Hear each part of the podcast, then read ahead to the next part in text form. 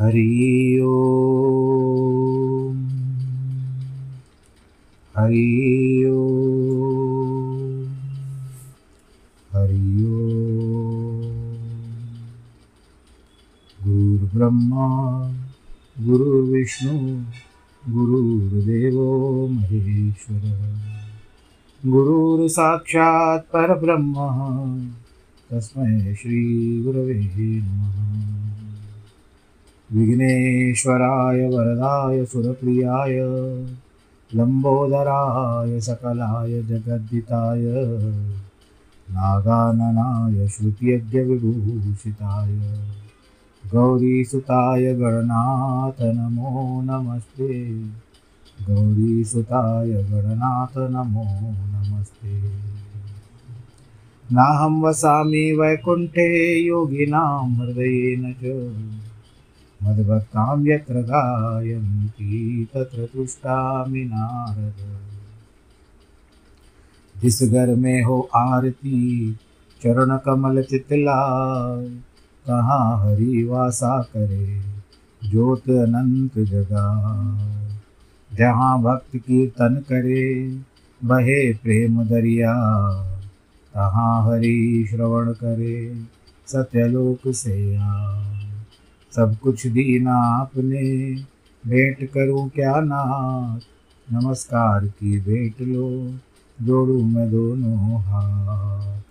जोड़ू मैं दोनों हाथ, जोड़ू मैं दोनों हाथ। शान्ताकारं भुजगशयनं पद्मनाभं सुरेशं, विश्वाधारं गगनसदृशं मेघवर्णं शुभाङ्गं लक्ष्मीकान्तं कमलनयनं योगिवृधानगम्यं वंदे विष्णुं भवभयहरं, सर्वलोकैकनाथं। मङ्गलं भगवान् विष्णु, मङ्गलं गरुडध्वज, मङ्गलं पुण्डरीकाक्ष मङ्गलाय तनोहरि सर्वमङ्गलमाङ्गल्ये शिवे सर्वार्थसाधिके, शरण्ये त्र्यम्बके गौरी नारायणी नमोऽस्तुते नारायणी नमोऽस्तुते नारायणी नमोऽस्तुते काशी विश्वनाथ गंगे, हर हर महादेव शंभो। काशी विश्वनाथ गंगे, हर हर महादेव शंभो। हर हर महादेव शंभो, हर हर महादेव शंभो। हर हर महादेव शंभो, हर हर महादेव शंभो। काशी विश्वनाथ गंगे, हर हर महादेव शंभो। गुरु शंकर भगवान की जय।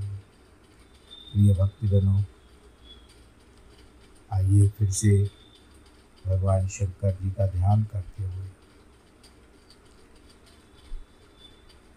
आपने देखा होगा कि, या सुना होगा, सुन रहे हो, कि मैं जब भी कहता हूँ तो कहते हैं कि आइए ध्यान लगाते हैं और उनके चरणों का ध्यान। क्योंकि उनके चरण, भगवान जी के चरण हैं ना, वो अत्यंत पावन और एक प्रकार से हमारे शरीर के भीतर, जिस तरह से हम कहते हैं कि काम, क्रोध, लोभ, मोह, अहंकार इत्यादि जो भी है, इनके ऊपर ये बार बार विभिन्न दिशाओं में हमको भटकाते रहते हैं।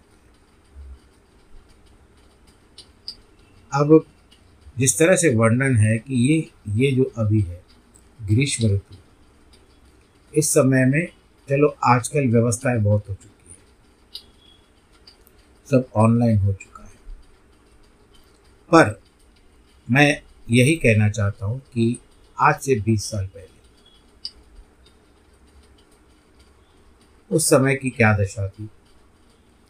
मोबाइल आ चुके थे, पर अब इतनी सारी सुविधाएँ नहीं थी। मोबाइल केवल बात करने वाली बातें और ज़्यादा से ज़्यादा एस एम एस भेज धीरे धीरे बढ़ोतरी हुई। विज्ञान ने और उसको तकनीक को और अच्छा समझा, और आज तो बिल्कुल बिना मोबाइल के नहीं चल सकते। और इस समय में हम ये जो बातें कर रहे हैं आप तक मेरी कथा पहुँच रही है, आपके घर बैठे मेरी कथा पहुँच रही है।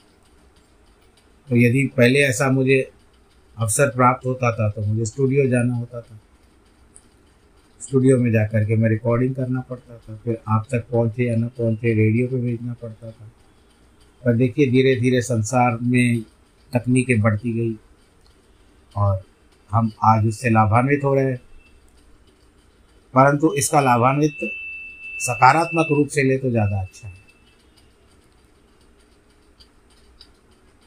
कुछ बच्चों में केवल एक संदेश है। बच्चों में कुछ इनकी नकारात्मक, नकारात्मकता भी बढ़ गई है और वे उलट पुलट काम कर रहे हैं। कल ही की बात है कि मेरी पुत्री का इंस्टाग्राम हैक हो गया। और वो उसकी सहेलियों को फ़ोन करके, यानी मैसेज करके व्यापार कर रही है। इससे कितना अच्छा लग, बुरा लगा अच्छा गलती से निकल गया कि इतना बुरा लगा कि ऐसे बच्चे काम कर अब कर कल अगर कुछ ऐसी बात हो गई तो नाम तो इसका आएगा। हमने तो उचित रूप से सबको संदेश भेज दिया कि ऐसा हुआ, हैक हो गया है। तो ऐसे बहुत सारे लोग रहते हैं जो अपना पेट भरने के लिए दूसरों की हानि कर देते हैं।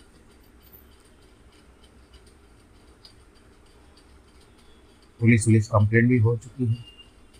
अब देखिए, हम पकड़ तो नहीं सकते सामने वाले को, लेकिन एक सावधानी हो गई मैं भी आप लोगों से कहूँगा कि आप किसी भी अनजान व्यक्ति से फेसबुक पर भी मुझ पर, मेरे पास बहुत सारे मित्र करने की यानी मुझे मित्र के रूप में स्वीकार करने के लिए आते हैं, परंतु मैं बिना जाने हुए व्यक्ति को, विदेश से भी कई लोग आते हैं। उनकी प्रार्थनाएँ आती है कि हमको स्वीकार करो मित्र के रूप में फेसबुक फ्रेंड के रूप में। मैं नहीं करता हूँ। मैं जानता नहीं तो क्यों करूँ? तो इसके लिए आप लोग थोड़ा सा सावधान रहिएगा। ईश्वर सबकी रक्षा करे। तो हम बात करते हैं कि पाँच तत्व जो बात आती है ना, ये पाँच तत्व अगर हम बार बार फड़फड़ाते, उड़ते रहते हैं, इसके लिए पाँच कागज़, जैसे मैंने बाधा गर्मी का समय, हमको भी जा कर के कतार लगानी पड़ती थी, पंक्ति लगानी पड़ती थी, तब जा कर के नंबर आता था, बिल भरते थे। बहुत सारे बिल होते थे, टेलीफोन का बिल होता था, लाइट का बिल होता था। पानी का बिल होता था, हर हर महीने की सारी बातें होती थी। तो पाँच बिल उठा के आते थे, कागज़ रख दिए, घर पर लेकर आए, एक टेबल पर रखे और दो मिनट के लिए प्यास भी लगी है पंखा चलाया, पंखे के नीचे बैठे तो देखिए, अरे कागज़ उड़ रहे हैं तो हमने उसके ऊपर पेपर वेट रख दिया। तो यही बात है। पाँच जो हमारे विकार है, ये बार बार हमको प्रेरित करते हैं, अन्य साधनों की तरफ़, परंतु हमको केवल यही करना चाहिए भगवान के नाम रूपी जो पेपर वेट है, चरण रूप, चरण जो पेपर वेट है, उनको ऊपर रख दो। वो प्रयत्न करेंगे फड़फड़ाने का, लेकिन उड़ नहीं पाएँगे। इसके लिए इसके लिए मैं कहता हूँ, भगवान शंकर जी के चरणों का ध्यान करो। तो भगवान जी के चरण कमल हमारे हृदय में बैठ जाएँगे। तो बस पाँच विकार हमसे दूर हो जाएँगे थोड़ी देर के लिए। बोलो, शंकर भगवान की जय। तो अभी माता भगवान शंकर से कहती है कि हे महेश्वर, हे दुर्जय हे दुरलंगय हे एवं कलुषित कलिकाल में महेश्वर जो भगवान जी को संबोधन करती है। दुर्जय दुर्लंग लंगय एवं कलुषित कलिकाल में जब सारा संसार धर्म से विमुख हो जाता है पापमय अंधकार से आच्छादित हो जाता है। आच्छादित यानी उसके ऊपर ढक जाता है। वर्ण और आश्रम संबंधी आचार नष्ट हो जाएँगे। आज किसी को भी बताया आप लोग को वर्ण क्या है, आश्रम क्या कुछ को छोड़ करके। धर्म संकट उपस्थित हो जाएगा। सबका अधिकार संदिग्ध हो जाएगा। जिस तरह से बताया मैंने आपको कि संदिग्ध कार्य करते हैं, अनिश्चित और विपरीत हो जाएगा। उस समय उपदेश की प्रणाली नष्ट हो जाएगी। गुरु शिष्य की परंपरा भी जाती रहेगी। और शिष्य अपने आप को गुरु समझने लगेगा और गुरु से तू तड़ाक में बात कर सकता है। ये कथा में नहीं लिखा हुआ, ऐसे मन की भाव की बता महादेव जी कहते हैं तो किस उपाय से मुक्त हो सकते महादेव ने कहा, देवी कली काल के मनुष्य मेरी परम मनोरम पंचाक्षरी विद्या का आश्रय लेकर भक्ति से भावचित होकर के संसार बंधन से मुक्त हो जाते जो अकथनीय और अचिंतनीय है, उन मानसिक, वाचिक और शारीरिक दोषों को दूषित करते दूषित कृतज्ञ यानी धोखा देने वाला, निर्दय, जिसके मन में दया नहीं होती है छली छल करता है, लोभी और कुटिल चित्त। वे मनुष्य भी यदि मुझे मन लगाकर मेरी पंचाक्षरी विद्या का जप करेंगे, उनके लिए वह विद्या भी संसार भय से तारने वाली होगी। अब जैसे नारद आदि ऋषियों ने रत्नाकर डाकू को, रत्नाकर डाकू को कहा कि क्या किसके लिए कर रहे हो? कहते, परिवार के लिए। कहते, परिवार वाला कौन साथ देगा? कहते, क्यों नहीं देंगे? कहते, ठीक है, हम पूछ कराओ। तो उसको लूटने की चेष्टा कर रहा था। तो गया पूछने के लिए तो सबने कहा, भाई, सब अपने अपने कर्म के दोषी स्वयं होते हैं, कोई किसी के कर्म तो कहते, मैं तुमको पालता हूँ, कहते हो, तुम्हारा अधिकार है। तुम दुख में जाओगे तो दुख तुमको ही भोगना पड़ेगा। तो ये सारी बातें सुन करके रत्नाकर डाकू आए और उनके सरसों के चरणों में गिर पड़े और उसके बाद वो वाल्मीक बन गए। इसी तरह से यहाँ पर बताया जाता है कि ये कुटिल चित्त वाले लोभी ये सब पहले रत्नाकर डाकू वो था। वे मनुष्य, यदि मुझे मन लगाकर मेरे पंचाक्षरी विद्या का जप करेंगे, उनके लिए वह विद्या संसार भय से तारने वाली होगी। तो जब इनको राम राम राम राम कहा गया रत्नाकर डाकू को तो समझ में नहीं है हमारा मरा कहने लगा। लेकिन फिर भी उल्टा कहो, डाला तो कहा क्या हुआ, सीधा हो गया राम राम ही होता है।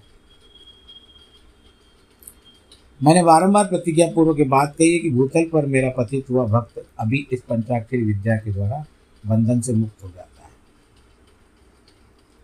देवी पूछती है माता, यदि मनुष्य पतित होकर सर्वथा कर्म करने के योग्य न रह जाए तो उसके लिए द्वारा किया गया कर्म नरक की ओर प्राप्ति कराने वाला होता है। ऐसी दशा में पतित मानव इस विद्या द्वारा कैसे मुक्त हो सकता है?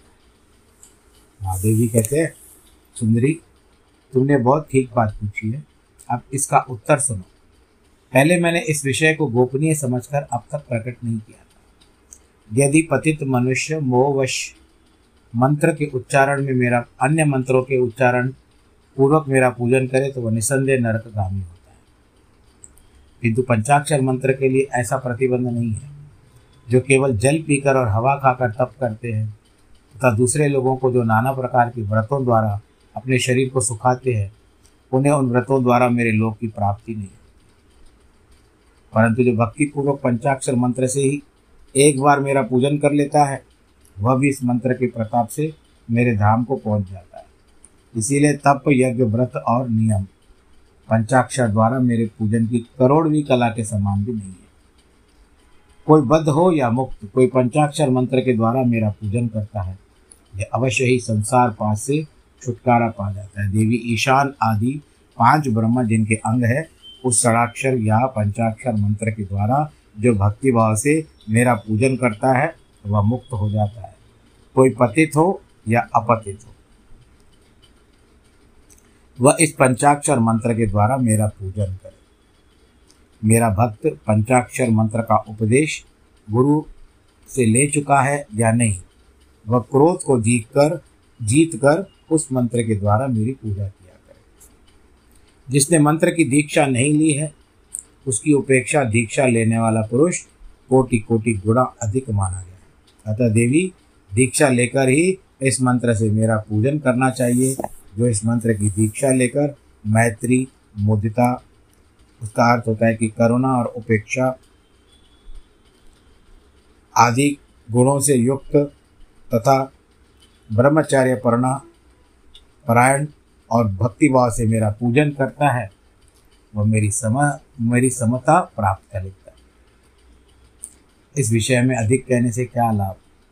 मेरे पंचाक्षर मंत्र में सभी भक्तों का अधिकार है। इसीलिए यह श्रेष्ठ और श्रेष्ठतर मंत्र है। पंचाक्षर के प्रभाव से ही लोक, वेद, महर्षि, सनातन धर्म, देवता यह संपूर्ण जगत टिके। बोलो शंकर भगवान की देवी। प्रलय काल आने पर यह चराचर जगत नष्ट हो जाता है। सारा प्रपंच प्रकृति में मिलकर वही लीन हो जाता है। तब मैं अकेला स्थित रहता हूँ। दूसरा कोई नहीं रहता। उस समय समस्त देवता और शास्त्र पंचाक्षर मंत्र में स्थित होते हैं। अतः मेरी शक्ति से पालन पालित होने के कारण वे नष्ट नहीं होते। तदनंतर मुझसे प्रकृति और पुरुष के भेद से युक्त सृष्टि होती है। त्रिगुणात्मक मूर्तियों का संहार करने वाला अवता अवान्तर प्रलय होता है। इस प्रलय काल में भगवान नारायण देव मायामय शरीर का आश्रय लेकर जल के भीतर शेष शैया पर शयन करते उनके नाभि कमल से पंचमुख ब्रह्मा जी का जन्म होता है। ब्रह्मा जी तीन लोगों की सृष्टि करना चाहते हैं। किंतु कोई सहायक और सहायक न होने से वह नहीं कर पाते। तब उन्हें पहले अमित तेजस्वी, दस महर्षियों की सृष्टि की और उनके मानस पुत्र कहे गए। उन पुत्रों की सिद्धि बढ़ाने के लिए पितामह ब्रह्म ने ब्रह्मा ने मुझसे कहा, महादेव, महेश्वर, मेरे पुत्रों को शक्ति प्रदान की उनके इस प्रकार प्रार्थना करने पर पाँच मुख धारण करने वाले मैंने ब्रह्मा जी के प्रति प्रत्येक मुख से एक एक अक्षर के क्रम से पाँच अक्षरों का उपदेश दिया। लोक पितामह, ब्रह्मा जी ने भी अपनी पाँच मुखों द्वारा क्रमशः उन पाँच अक्षरों को ग्रहण किया और वाच्य, वाचक भाव से मुझे महेश्वर को जाना। मुझ महेश्वर को जाना। मंत्र के प्रयोग को जानकर प्रजापति यानी ब्रह्मा जी ने विधि पूर्वक उसे सिद्ध किया। तत्पश्चात उन्होंने अपने पुत्रों को यथावत रूप से उस मंत्र का और उसके अर्थ का भी उपदेश दिया। साक्षात लोक पितामह ब्रह्मा से उस मंत्र को पाकर मेरी आराधना आराधना की इच्छा रखने वाले उन मुनियों ने उनकी बताई हुई पद्धति से उस मंत्र का जप करते हुए मेरू के रमणीय शिखर पर, मुंजवान पर्वत के निकट एक हज़ार दिव्य वर्षों तक तीव्र तपस्या की। इसीलिए वायु पीकर कठोर तपस्या में लग गए। वहाँ उनकी तपस्या चल रही थी। वहीं श्रीमान मुंजवान पर्वत सदा ही मुझे प्रिय है और मेरे भक्तों ने निरंतर उसकी रक्षा की। उन ऋषियों की भक्ति देखकर मैंने तत्काल उनके प्रत्यक्ष दर्शन दिए और उन आर्य ऋषियों को पंचाक्षर मंत्र के ऋषि, छंद, देवता, बीज, शक्ति कीलक षड़गन्यास दिग्बंध और विनियोग, इन सब सब बातों को पूर्ण रूप से ज्ञान करवाया। संसार की सृष्टि बढ़े इसके लिए मैंने उन्हें मंत्र की सारी विधियाँ बताई। तब वे उस मंत्र के महात्म्य से तपस्या में बहुत बढ़ गए और देवताओं, असुरों और मनुष्यों के सृष्टि का बलि बांति विस्तार करने लगे। अब इस उत्तम विद्या के पंचाक्षरी स्वरूप का वर्णन किया जाता है कि आदि में नमः पद का प्रयोग करना चाहिए। उसके बाद शिवाय पद का। यही वह पंचाक्षरी विद्या है जो समस्त श्रुतियों की सिरमौर है। तथा संपूर्ण शब्द समुदाय की सनातन बीज रूपनी है। यह विद्या पहले, पहल मेरे मुख से निकली, इसीलिए मेरे ही स्वरूप का प्रतिपादन करने वाली है।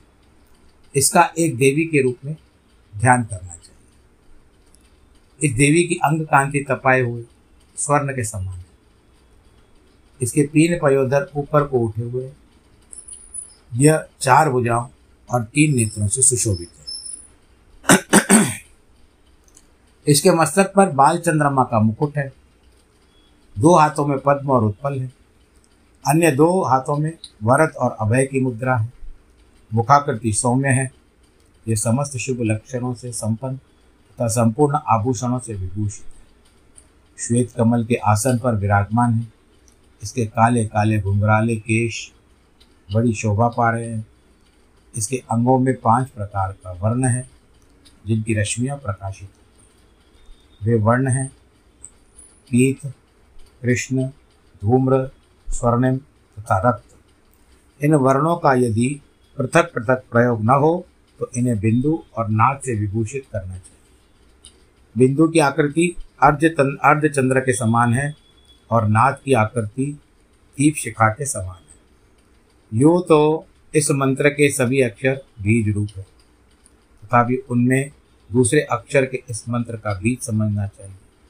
दीर्घ स्वर पूर्वक जो चौथा वर्ण है, उसे कीलक और पाँचवें वर्ण को शक्ति समझना चाहिए। इस मंत्र के वामदेव ऋषि हैं, पंक्ति छंद है, वरानने में शिव ही इस मंत्र को देवता हूँ। वरारोहे, गौतम, अत्रि, विश्वामित्र, अंगिरा और भरद्वाज। ये नकार आदि के वर्णों के कर्मश ऋषि माने। गायत्री, अनुष्टुप, त्रिष्टुप, बृहति और विराट, ये कर्मश पाँच अक्षरों के छंद हैं। इंद्र, रुद्र, विष्णु, ब्रह्मा और स्कंद, ये क्रमश उन अक्षरों के देवता हैं। मेरे पूर्व इन आदि चारों दिशाओं के तथा ऊपर के पाँच मुख इन नकार आदि अक्षरों के क्रमश स्थान है। पंचाक्षर मंत्र का पहला अक्षर उदात है, दूसरी और चौथा भी उदात ही। पांचवा सरित है, स्वरित है, तीसरा अक्षर अनुदात माना जाता है। इस पंचाक्षर के मंत्र के मूल विद्या शिव, शैव, सूत्र तथा पंचाक्षर नाम जाने। शैव जो होते हैं वो शिव संबंधी। जैसे कल बात निकली थी, वैष्णव और शैव। बीज प्रणव मेरा विशाल हृदय है। नकार सिर कहा गया है, मकार शिखा है, शी कवच है, वा नेत्र है, यकार अस्त्र है। इन वर्णों के अंत में अंगों के चतुर्थ रूप के साथ क्रमश नम, स्वाहा वशट हुम, वोषट और फट जोड़ने से अंगान्यास होता है। आप जो भी इसको सुन रहे हो, समझ में आ रही है तो बहुत अच्छी बात है। नहीं समझ में आ रही है तो आपको एक दो बार सुनना पड़ेगा। तभी जा कर के इसका कुछ आप अर्थ समझ सकते एकदम से निर्णय ले लेता है आदमी। अरे, आज तो कथा अच्छी नहीं थी, आज तो बिल्कुल ज्ञान बहुत था, पर ये ज्ञान ही तो काम आता है। आज हमको समझ में नहीं आई कथा। क्यों नहीं आई समझ आनंद के साथ सुनो, हर एक चीज़ का, जैसे गर्मी है, शरबत पीते हो, आम खाते हो तो आम के जो एक एक रेशा है, जब आप आम चूसते हो या खाते हो तो उस समय में उसके एक एक रेशे में क्या भरी रहती है? स्वाद भरा हुआ अगर आनंद लेकर के खाओगे तो तो इसके भीतर भी एक एक शब्द में आनंद का रेशा भरा हुआ जल भी कहाँ से रहता है? जल की एक एक बूंद हमको हृदय को ठंडक पहुंचाती शरीर पुष्ट हो जाता है। तो इस तरह से जब आप वस्तुओं का उपयोग करते हो तो आपको बड़ा अच्छा लगता है, आनंद आता है।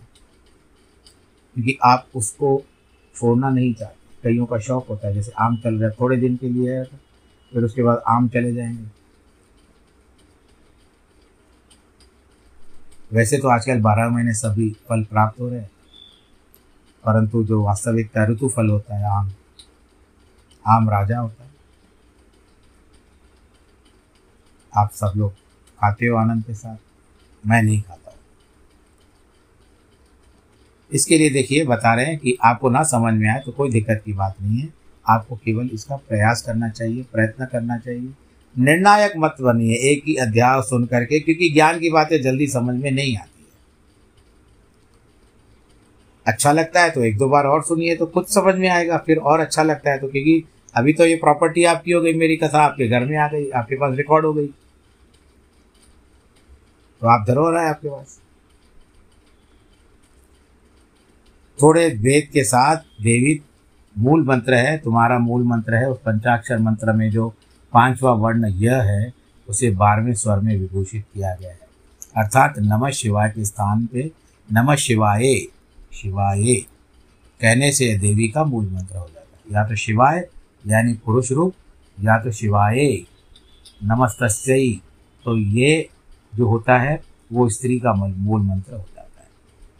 अतः साधक को चाहिए कि वह इस मंत्र से मन, वाणी और शरीर के भेद से हम दोनों का पूजन, जप और होम आदि करें। मन आदि से भेद से यह पूजन तीन प्रकार का होता है। कौन सा कौन सा मानसिक, वाचिक और शारीरिक। हे देवी, जिसकी ऐसी समझ हो, जिसे जितना समय मिल सके, जिसकी जैसी बुद्धि, शक्ति, संपत्ति, उत्साह एवं योग्यता और प्रीति हो उसके अनुसार वह शास्त्र विधि से जब कभी कहीं अथवा किसी भी साधन द्वारा मेरी पूजा कर सकता है। आपको जो वस्तु उपलब्ध हो, नहीं तो सिर्फ़ आपके पास एक ही एक ही उपाय है। कुछ नहीं है वस्तु, आपको निरंतर भगवान जी का ध्यान करना है। आपको जब किसी समय भगवान जी का ध्यान करना है, उस समय आपके पास साधन उपलब्ध ना हो आप रेलगाड़ी में बैठे हो, हवाई जहाज़ में बैठे हो तो कोई बात नहीं। केवल एक काम कर लिया करो कि सब कुछ दीना आपने, भेंट करूँ क्या ना? नमस्कार की भेंट लो, जोड़ू मैं दोनों हाथ। ये दोनों हाथ जोड़ने से, इसमें से जो स्पंदन निकलता है वाइब्रेशन निकलता है, वो भगवान जी के पास पहुँच जाता कुछ उपलब्ध ना हो तो। बड़े लोग ऐसे ही कहते ना, आज कोई बात नहीं है, भगवान जी को हाथ ही जोड़ करके आ जाओ। बस और क्या चाहिए?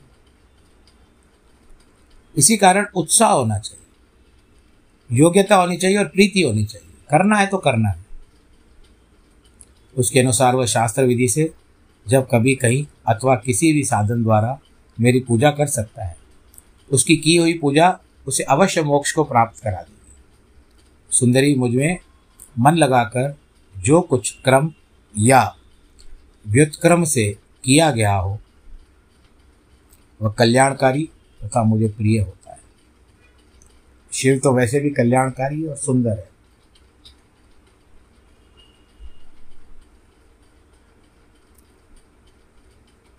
तथापि जो मेरे भक्त हैं और कर्म करने में अत्यंत विवश है। असमर्थ नहीं हो गए। जब तक समर्थ है, आप करो। और ऐसा नहीं है कि बुढ़ापे में ही भगवान जी का नाम लेना भगवान जी का नाम तो बचपन से ले सकते बड़े बड़े भक्तों ने ध्रुव बालक को देखो, प्रहलाद जी को देखो, बचपन में कितनी आयु होगी उनकी। पाक लिया प्रभु को। हमारी तो फिर भी आयु है। अगर हम बच्चों में भी ऐसे बातें डाल सकते हैं तो डालो। आजकल तो छोटे छोटे बच्चे भी वीडियो पर हरे कृष्णा हरे कृष्णा हरे कृष्णा के वीडियो डालते हैं। कितना सुंदर लगता है उन छोटे छोटे मासूम बालकों को सुनते हैं तो। मन भी हमारा भी प्रफुल्लित होता है, प्रफुल्लित होता है। आनंदमय हो जाता है कि अभी भी जो बच्चों को संस्कार डाल रहे हो आप आप अपनी निभाओ बाकी बच्चों को अपना कर कर्तव्य, किम कर्तव्य, मूड मत बनो। कि मुझे क्या करना चाहिए, नहीं सोचो। कर्तव्य परायण हो जाओ। मुझे इसी कर्तव्य पे अपने बच्चों को डालना है। उनके लिए सब शास्त्रों में मैंने नियम बनाया है, भगवान जी ने कहा। उस नियम से का उन्हें पालन करना चाहिए। यम, नियम जब तक स्वादा इत्यादि होता है। अब मैं उस मंत्र की दीक्षा लेने का शुभ विधान बता रहा हूँ। उसके बिना मंत्र जप निष्फल होता है, जिसके होने से जब कर्म अवश्य सफल होता है तो इसकी दीक्षा लेनी चाहिए। गुरु से प्राप्त होती है और गुरु आपको मंत्र की जब दीक्षा देता है, आपके स्वर का उच्चार उच्चार, उच्चारण सही हो जाता है तो उस समय में आपको आशीर्वाद देता है कि तुम इस मंत्र का जाप करो। और फिर वो जो शिष्य होता है, वो उस मंत्र को पढ़ता है, जप करता है और वाणी उच्चारण सुस्पष्ट हो जाता है। उसके बाद भगवान जी का आशीर्वाद प्राप्त होता है। तो कथा के प्रसंग को इस सप्ताह में आज के दिन शुक्रवार का दिन है, अंतिम कथा है। फिर शुक्रवार की मंगलवार को कथा होगी, जन्मदिन और वैवाहिक वर्षवान को और कांट वालों को बधाई। नमो नारायण। हरि हरि हरि गुरुर्ब्रह्मा, गुरुर्विष्णु, गुरुर्देवो महेश्वरः, गुरुर्साक्षात् परब्रह्म। तस्मै श्रीगुरवे नमः।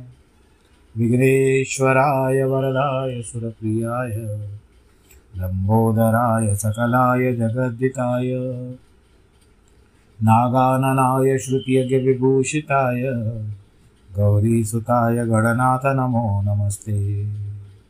नाहं वसामि वैकुण्ठे, योगिनां हृदयेन च, मद्भक्तां यत्र गायन्ति, तत्र तिष्ठामि नारद।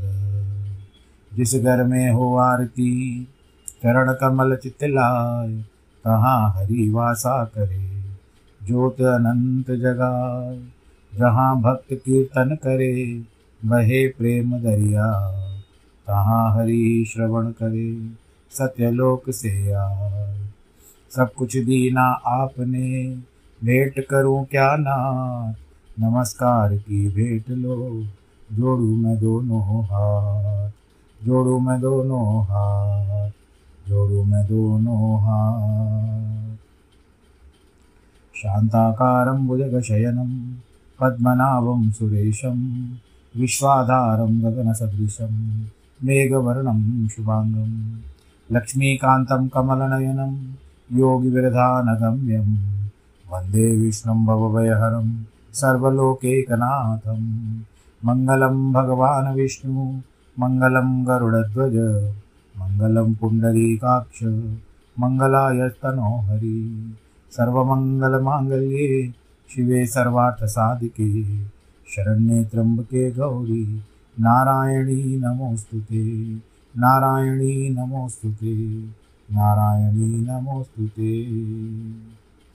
काशी विश्वनाथ गङ्गे हर हर महादेव शम्भो काशी विश्वनाथ गङ्गे हर हर महादेव शम्भो हर हर महादेव शम्भो हर हर महादेव शम्भो हर हर महादेव शम्भो हर हर महादेव शम्भो काशी विश्वनाथ गङ्गे हर हर महादेव शम्भो काशी विश्वनाथ गङ्गे हर हर महादेव शम्भो हर हर महादेव शम्भो हर हर महादेव शम्भो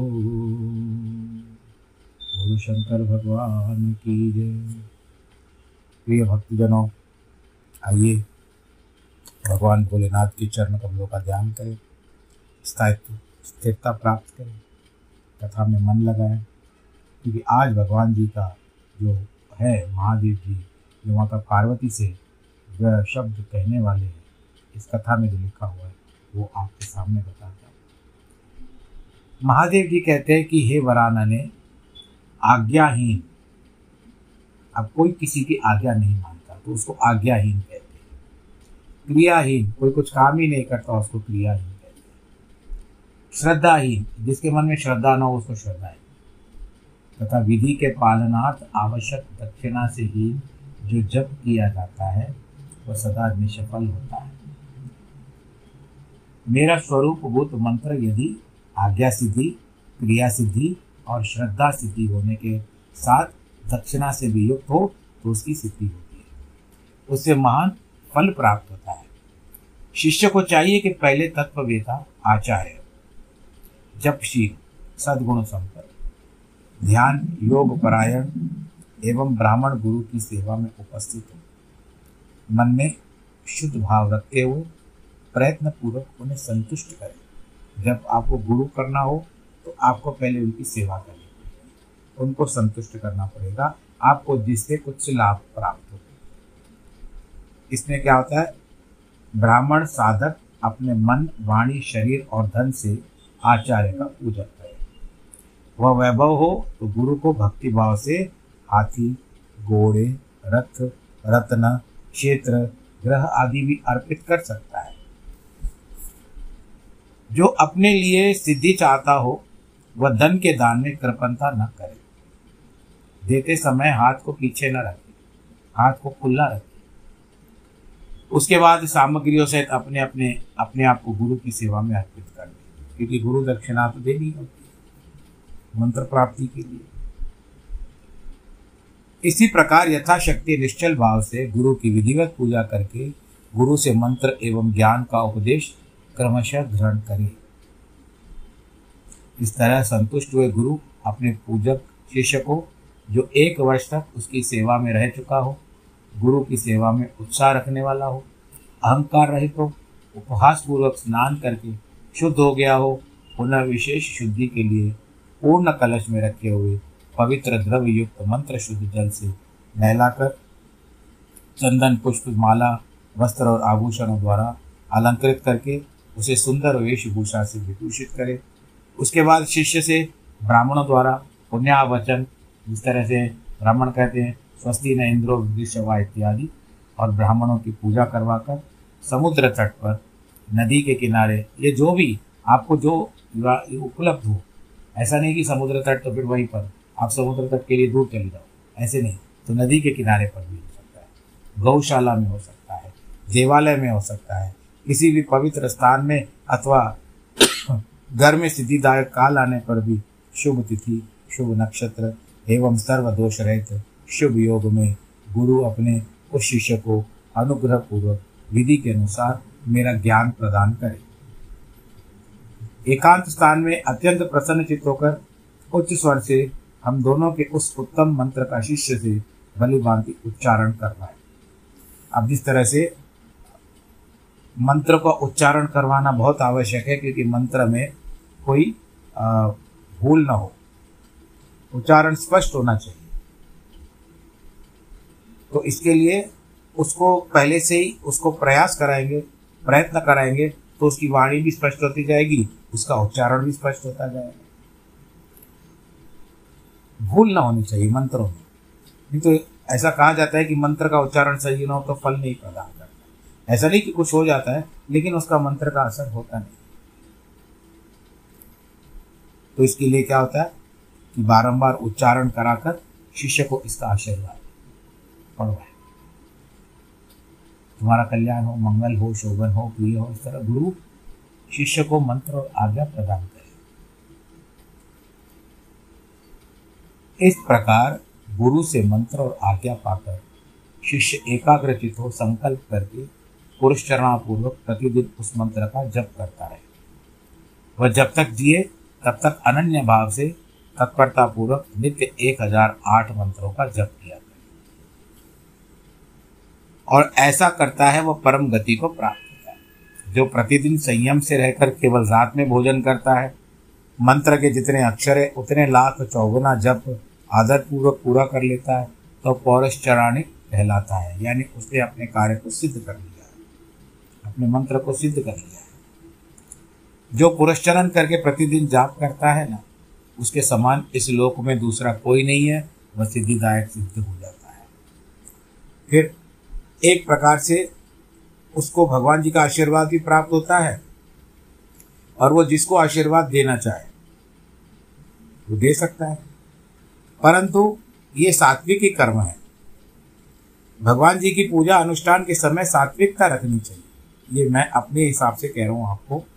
और सबका भला, सबका अच्छा सोचना चाहिए। सात्विक पूजा तभी आपको फलदायी हो उसके बाद तो यदि मंत्र सिद्ध हो गया, सिद्धि हो गई तो मन में यदि उसके बाद ये अब मेरा जो विचार है, उस मन में उसको और प्रकार की बातें आ जाती है, कि क्रोध आ जाता है, लोभ आ जाता है तो फिर उसका जो वो असर होगा, वो मंत्र का धीरे धीरे कम होता जाएगा। सिद्धि तो प्राप्त कर ली, लेकिन कभी कभी मंत्र भी काम नहीं करता इसके लिए सबका भला सोचते हुए, सबका अच्छा सोचते हुए उसको कार्य को आगे बढ़ाना चाहिए। ये शिष्य अब पूर्ण हो चुका है। जो कभी गुरु से सीख रहा था, आज वो पूर्ण हो पूर्ण हो चुका है। देखो, पूर्ण तो कोई भी नहीं होता परंतु फिर भी एक स्तर पे चला जाता है। इसके लिए कहते हैं आप कथा पे आते हैं कि साधकों को चाहिए कि वह शुद्ध देश में स्नान करके सुंदर आसन बांधकर अपने हृदय में तुम्हारे साथ मुझे शिव का और अपने गुरु का चिंतन करते हुए उत्तर या पूर्व की ओर मुँह किए, मौन भाव से बैठे। चित्त को एकाग्र करें, दहन, प्लावन आदि के द्वारा पाँच तत्वों का शोधन करें, मंत्रों का न्यास आदि करे, इसके बाद सकली, कर्ण की क्रिया संपन्न करके, प्राणी और प्राण प्राण और अपान नियमन करके इन दोनों को स्वरूप का ध्यान करें। विद्यास्थान में अपने रूप को ऋषि छंद देवता बीज शक्ति तथा मंत्र के वाचार्थ रूप मुझे परमेश्वर का स्मरण करके पंचाक्षरी जप करें। जिस तरह से हम ओम नमः शिवाय पर केंद्रित है थोड़े दिनों से। मानस जप उत्तम है। उपांशु जप जप मध्यम है। वाचिक जप सबसे निम्न कोटि का माना गया है। मानसिक जो होता है, मन में। परंतु मन भी केंद्रित होना चाहिए। केवल मंत्र की ओर ही लगा रहना चाहिए, शब्दों की ओर। जिस तरह से मैं पढ़ रहा हूँ ना तो मेरा ध्यान सारा शब्दों के ऊपर ही है। तो वो शब्द क्या लिखे हुए, ये एक बार आपके मन के ऊपर छप जाएँगे तो वो होता है मानस। उपांशु यानी होठों में, होठों से धीरे धीरे कहते हुए उपांशु। और आखिरी जो आता है ज़ोर ज़ोर से जो मंत्र बोलता है, जो आता है उसको जप करने के समय मंत्र का उच्चारण बहुत तीव्रता से और बहुत तेज गति से और इतने ज़ोर से भयंकर रूप में नहीं कहना चाहिए। मैं जैसे चार लोग समझे कि मुझे मंत्र आता है, नहीं। तो वो निम्न कोटि का माना जाता है। ऐसा आगमार्थ विशारद विद्वानों का कथन है, जो ऊँचे नीचे स्वर से युक्त तथा स्पष्ट और अस्पष्ट पदों एवं अक्षरों के साथ मंत्र का वाणी के द्वारा उच्चारण करता है। वह जप वाचिक कहलाता है। जिस जप में केवल जिवा मात्र हिलती है अथवा उसमें धीमे स्वर से अक्षरों का उच्चारण होता है दूसरों के कान में पढ़ने पर भी कुछ सुनाई नहीं देता। उसको उपांशु कहते हैं। दूसरे वर्ण का एक पद से एक पद का शब्द और अर्थ का मन के द्वारा बारंबार चिंतन मानत होता है, वह मानस जप होता है। तो जो मैंने बात आपको बताई, वो यहाँ पर लिखा हुआ है। वाचक जब एक गुना ही फल देता है, उपांशु जब सौ गुना फल देने वाला मानस मानस जब फल हज़ार गुना फल देना जाता है तो सगर्भ जब उससे सौ गुना अधिक फल देने वाला है। प्राणायाम पूर्वक जो जप होता है, उसे सगर्भ जाप अगर्भ जाप में भी आदि और अंत में प्राणायाम कर लेना श्रेष्ठ बताया। इस तरह से आप लोगों ने देखा होगा कि हृदय पे हाथ लगाते हैं, फिर मस्तिष्क पे हाथ लगाते हैं, फिर शिखा स्थान पर हाथ लगाते हैं, अंगूठा लगाते हैं, फिर अपने दोनों हाथों को अपने कंधों पर ले जाते हैं तो ये सारे न्यास होते हैं, चुटकी बजाते हैं और प्राणायाम अपने सांस को भी किस तरह से रहता है वो सब। मंत्र वेता मंत्रार्थ वेता बुद्धिमान साधक प्राणायाम करते समय चालीस बार मंत्र का स्मरण कर ले। जो ऐसा करने में असमर्थ हो वह अपनी शक्ति के अनुसार जितना हो सके कर सकता है। उतने ही मंत्रों का मानसिक जप कर ले। पाँच, तीन अथवा एक बार अगर्भ या सगर्भ प्राणायाम करें। इन दोनों में सगर्भ प्राणायाम श्रेष्ठ माना जाता है। सगर्भ की अपेक्षा भी ध्यान रहित सहित जप हज़ार गुना फल देने वाला कहा जाता है। इन पाँच प्रकार के जपों में से कोई एक जप अपनी शक्ति के अनुसार करना चाहिए।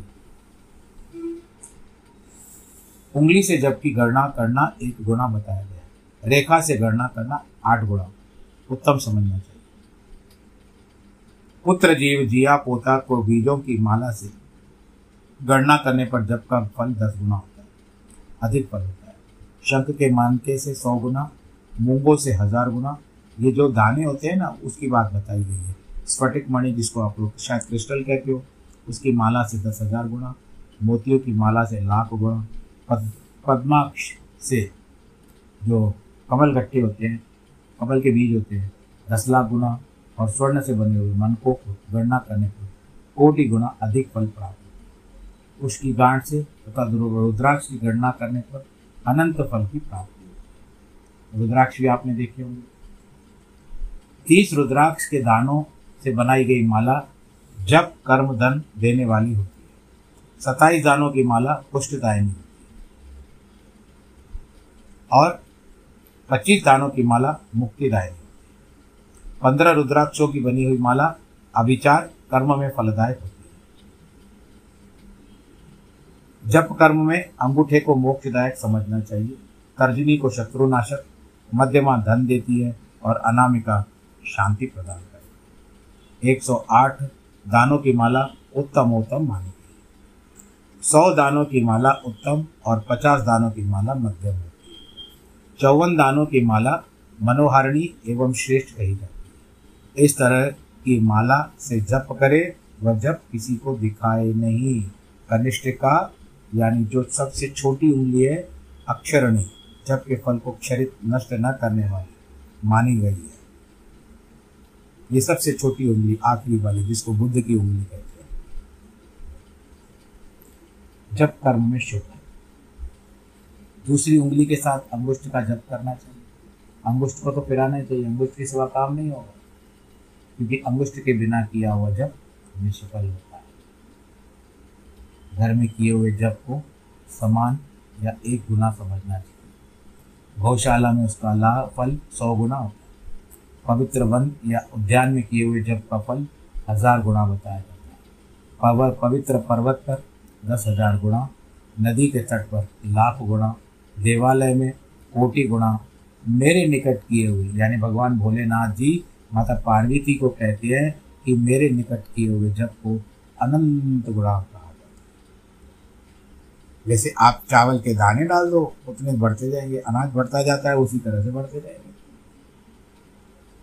सूर्य, अग्नि, गुरु, चंद्रमा, दीपक, जल, ब्राह्मण और गौओं के समीप किया हुआ जप श्रेष्ठ होता है। पूर्वाभिमुख किया हुआ जप और दक्षिण मुख में जब अभिचार कर्म में सफलता प्रदान करने वाला, पश्चिमाभिमुख जब को धनदायक जानने वाला उत्तराभिमुख जो जप होता है, वो शांतिदायक होता है। सूर्य, अग्नि, ब्राह्मण, देवता तथा अन्य श्रेष्ठ पुरुषों के समेत उनकी ओर पीठ करके जप नहीं करना चाहिए। सिर पर पगड़ी रखकर, कुर्ता पहनकर, नंगा होकर, बाल खोलकर, गले में कपड़ा लपेटकर, अशुद्ध हाथ लेकर, संपूर्ण शरीर से अशुद्ध रहकर तथा विलासपूर्वक कभी जप नहीं करना चाहिए। जप करते समय क्रोध, मद, छींकना, थूकना, जमाई लेना और कुत्तों और नीच पुरुषों की ओर देखना वर्जित है। यदि कभी ऐसा संभव हो जाए तो आचमन करके अथवा तुम्हारे साथ मेरा पार्वती से फिर से शिव का ध्यान करे और ग्रह नक्षत्रों का दर्शन करते हुए प्राणायाम कर। ले न्यास कर ले। न्यास जो बताया मैंने आप, हृदय प्राणायाम, श्वास को बाई और लाए, दाई और से जो छोड़ते हो बिना आसन के बैठकर, सोकर चलते चलते अथवा खड़ा होकर जपना। गली में या सड़क पर, अपवित्र स्थान में तथा अंधेरे में भी जप दोनों पावों को फैलाकर, उकट आसन से बैठ करके सवारी या खाट पर चढ़कर अथवा चिंता से व्याकुल होकर जप यदि शक्ति हो तो इन सब नियमों का पालन करते हुए जप करें और अशक्त पुरुष यथाशक्ति जप करें। इस विषय में बहुत कहने से क्या लाभ है? संक्षेप से मेरी बात सुनो। सदाचारी मनुष्य शुद्ध भाव से जप और ध्यान करके कल्याण का भागी होता है। आचार परम धर्म है, आचार उत्तम धन है, आचार श्रेष्ठ विद्या है, आचार ही परम गति है। आचार जो आचार विचार वाला आचार है आप लोग शायद रजोगुण में चल जा रहे हो। आज आपको आचार, जो खाने वाली आचार, शायद वो याद आ रही है।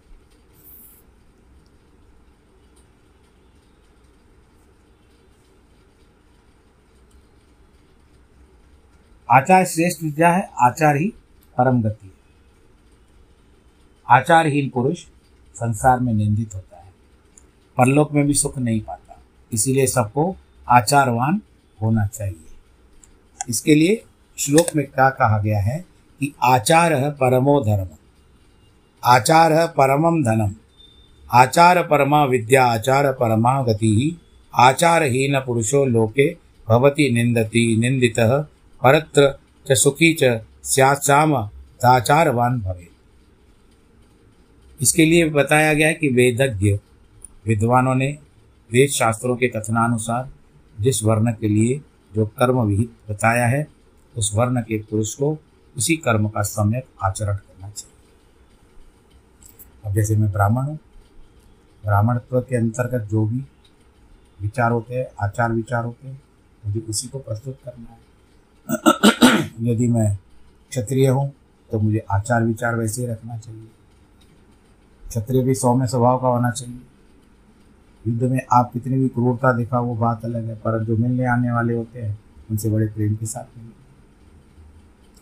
आचार आपका विचार पता चल जाएगा। उसके बाद आता है वैश्य। वैश्य तो व्यापारी होता है। वाणी को मृदुल रखें। ऐसा ही व्यवहार करें। उस वर्ण के पुरुष को उसी प्रकार का आचरण करना चाहिए। वही उसका सदाचार है, दूसरा नहीं है। सत्पुरुषों ने उसका आचरण किया है। इसके लिए वह सदाचार कहलाता है।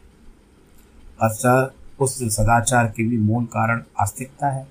यदि मनुष्य आस्तिक हो तो प्रमाद आदि के कारण सदाचार से कभी भ्रष्ट हो जाने पर भी दूषित नहीं होते। इसीलिए सदा आस्तिक का आश्रय लेना चाहिए। आस्तिकता का नास्तिक नहीं रहिए आस्तिकता पर डटे रहिए। आस्तिक और नास्तिक।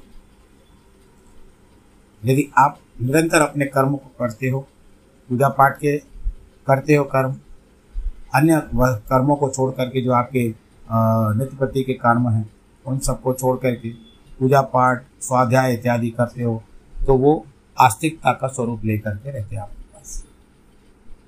आप इनको छोड़ देते हो, करते ही नहीं हो विलम्ब से उठते हो, सो जाते हो तो नास्तिकता कहा इसीलिए इस लोक में सत्कर्म करने से सुख और दुष्कर्म करने से दुख होता है।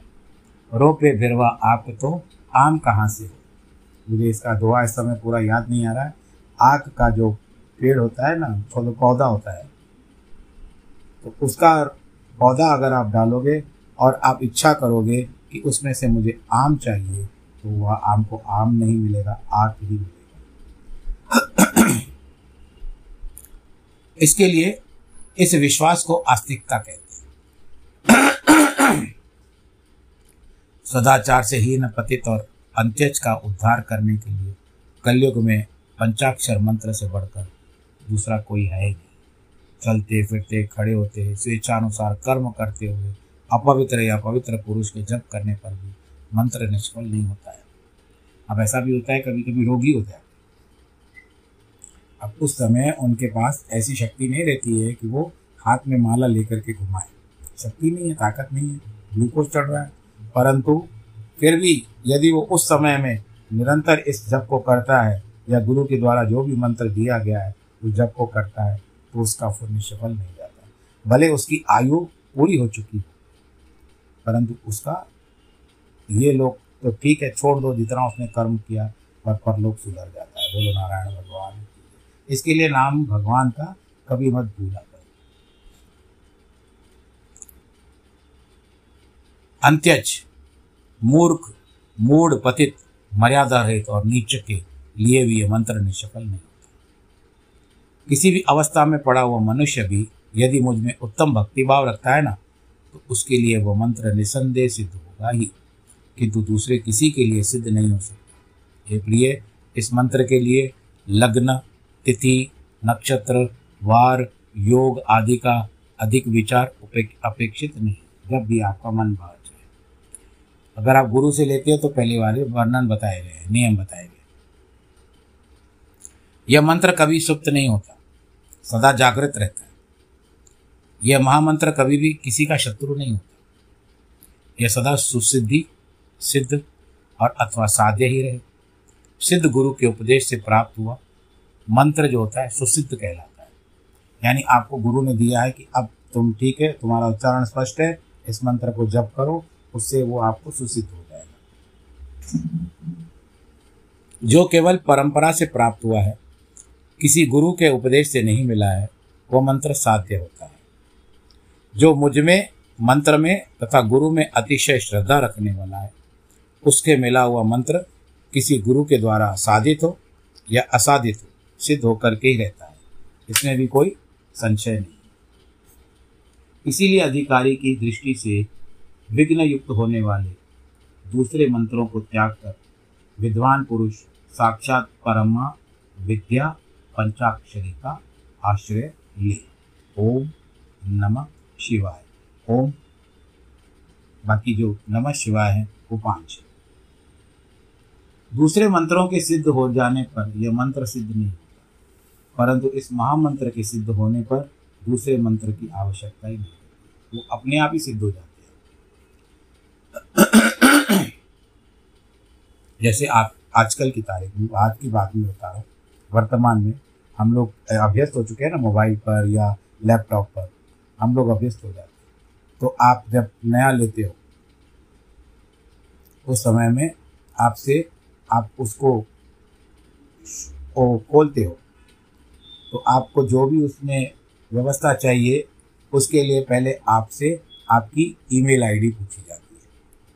और जो व्यवहारिक ईमेल आईडी आप डालते हो, उसके बाद आपके जो पुराने नियम में थे, वो सब अपने आप ही आते हैं। परंतु ईमेल आईडी पहले डाली, तभी अपने आप ही सब आ गए। और इसमें जमा हो गए। तो वो अपने आप आ गए ना तो ऐसे ही अगर ये मंत्र सिद्ध हो गया तो बाकी मंत्र भी अपने आप ही सिद्ध हो जाते हैं। जैसे अन्य देवताओं के प्राप्त होने पर मैं नहीं प्राप्त होता। आप किसी को भी प्रसन्न करो। परंतु भगवान भोलेनाथ जी कहते हैं, अन्य देवता भले प्रसन्न हो जाए, परंतु भगवान के, अन्य देवता दर्शन भी दे लेकिन मैं नहीं देता। मैं नहीं प्राप्त होता। परंतु मेरे प्राप्त होने पर सब देवता प्राप्त हो जाते यही न्याय इन सब मंत्रों के लिए भी है। सब मंत्रों के जो दोष है, वह इस मंत्र में संभव नहीं है। कहीं ना कोई कोई ना कोई त्रुटि तो होती ही है, क्योंकि ये मंत्र जाति आदि की अपेक्षा न रखकर प्रवर्त होता है। छोटे छोटे तुच्छ फलों के लिए सहसा इस मंत्र का विनियोग नहीं करना चाहिए, क्योंकि ये मंत्र महान फल देने अरे, ये कार्य हो जाए तो मैं ये करूँगी, ओम नमः शिवाय मंत्र का जाप करूँगी। वो भगवान जी कहते हैं, नहीं करो छोटी छोटी सांसारिक बातें हैं उसके लिए तो आप अपने कर्मों के द्वारा ही उसको सहजो। कार्य पूरे करो, संपन्न करो। लगन भाई, ये कार्य हो जाए तो मैं ये करूँगी, ये कार्य हो जाए तो वो करूँगी। तो उसके लिए लौकिक क्रियाएँ हैं, उसमें आप कोई भी इच्छा करके कर सकते हो। लेकिन मंत्र जो है, इस मंत्र का साधन जो वो, ओम नमः शिवाय का है, इसके लिए भगवान जी ने अलग ही व्याख्यान किया उपमन्यु कहते हैं कि यदुनंदन, इस प्रकार त्रिशूलधारी महादेव जी ने तीनों लोगों के हित के लिए साक्षात महादेवी पार्वती से इस पंचाक्षर मंत्र की विधि कही। जो एकाग्रचित होकर, एकाग्रचित होना चाहिए, भक्तिभाव भी रखना चाहिए, इस प्रसंग को जो सुनता है या सुनाता है, वह सब पापों से मुक्त हो जाता है और परम गति को प्राप्त होता है। तो कथा का प्रसंग आज के दिन, मंगलवार के दिन फिर से जो वार हमारा सप्ताह शुरू हुआ है। चार दिन का, मंगलवार, गुरुवार, मंगलवार, बुधवार, गुरुवार, शुक्रवार। आरंभ हुआ, सप्ताह पर्यंत चार दिन की कथा रहेगी और कथा विश्लेषण होगा, कथा बताएँगे आपको, जो भी इच्छा होगी और भगवान करेगा, जो समय हमको भगवान जी प्रदान करे, उसके अनुरूप हमको कार्य करना है कभी कभी कोई समय प्राप्त नहीं होता है तो हम आपको अग्रिम सूचना दे देते हैं। पर ऐसा कोई बात नहीं है, मन तो भगवान में लगा हुआ है। आपको जब भी कथा ना प्राप्त हो तो उस दिन आप कोई भी जो आपको बहुत अच्छा लगा हो, या आपने उसको समझा ना हो, भाई कुछ शब्द समझ में नहीं आए तो उस एपिसोड को, उस क्रम को याद रख लो कि उस कौन सा हमको समझ में नहीं आया, उसको एक बार फिर से सुन लो बड़ा आसान हो जाएगा। बस यही है। कथा का फल भी आपको प्राप्त होना चाहिए। ईश्वर आपके ऊपर सदा अपने आशीर्वाद का हाथ रख, रखता रहे, आपके रखते रहे। माता पार्वती और भोलेनाथ से यही प्रार्थना है कि सब जो भी भक्त आपकी कथा सुन रहे हैं, उनको आशीर्वाद प्रदान करना और ये अंतिम दिन भी जिस दिन कथा समाप्त होगी, शिव पुराण की, उस दिन भी कहूँगा। परंतु जब भी याद होगा, ये बेशब्द कहते रहूँगा, क्योंकि हमको तो सबका भला ही सोचना है। भगवान जी से प्रार्थना करना है हम भगवान जी के पास आप तक आप सबको कैसे पहुँचा सकते हैं, यानी संसारिक रूप से कैसे आपको खुश रख सकते हैं। जिनके जन्मदिन है और वैवाहिक वर्षगांठ है, उनको ढेर ढेर ढेर बधाई, ईश्वर सबको खुश रखे। नमो नारायण।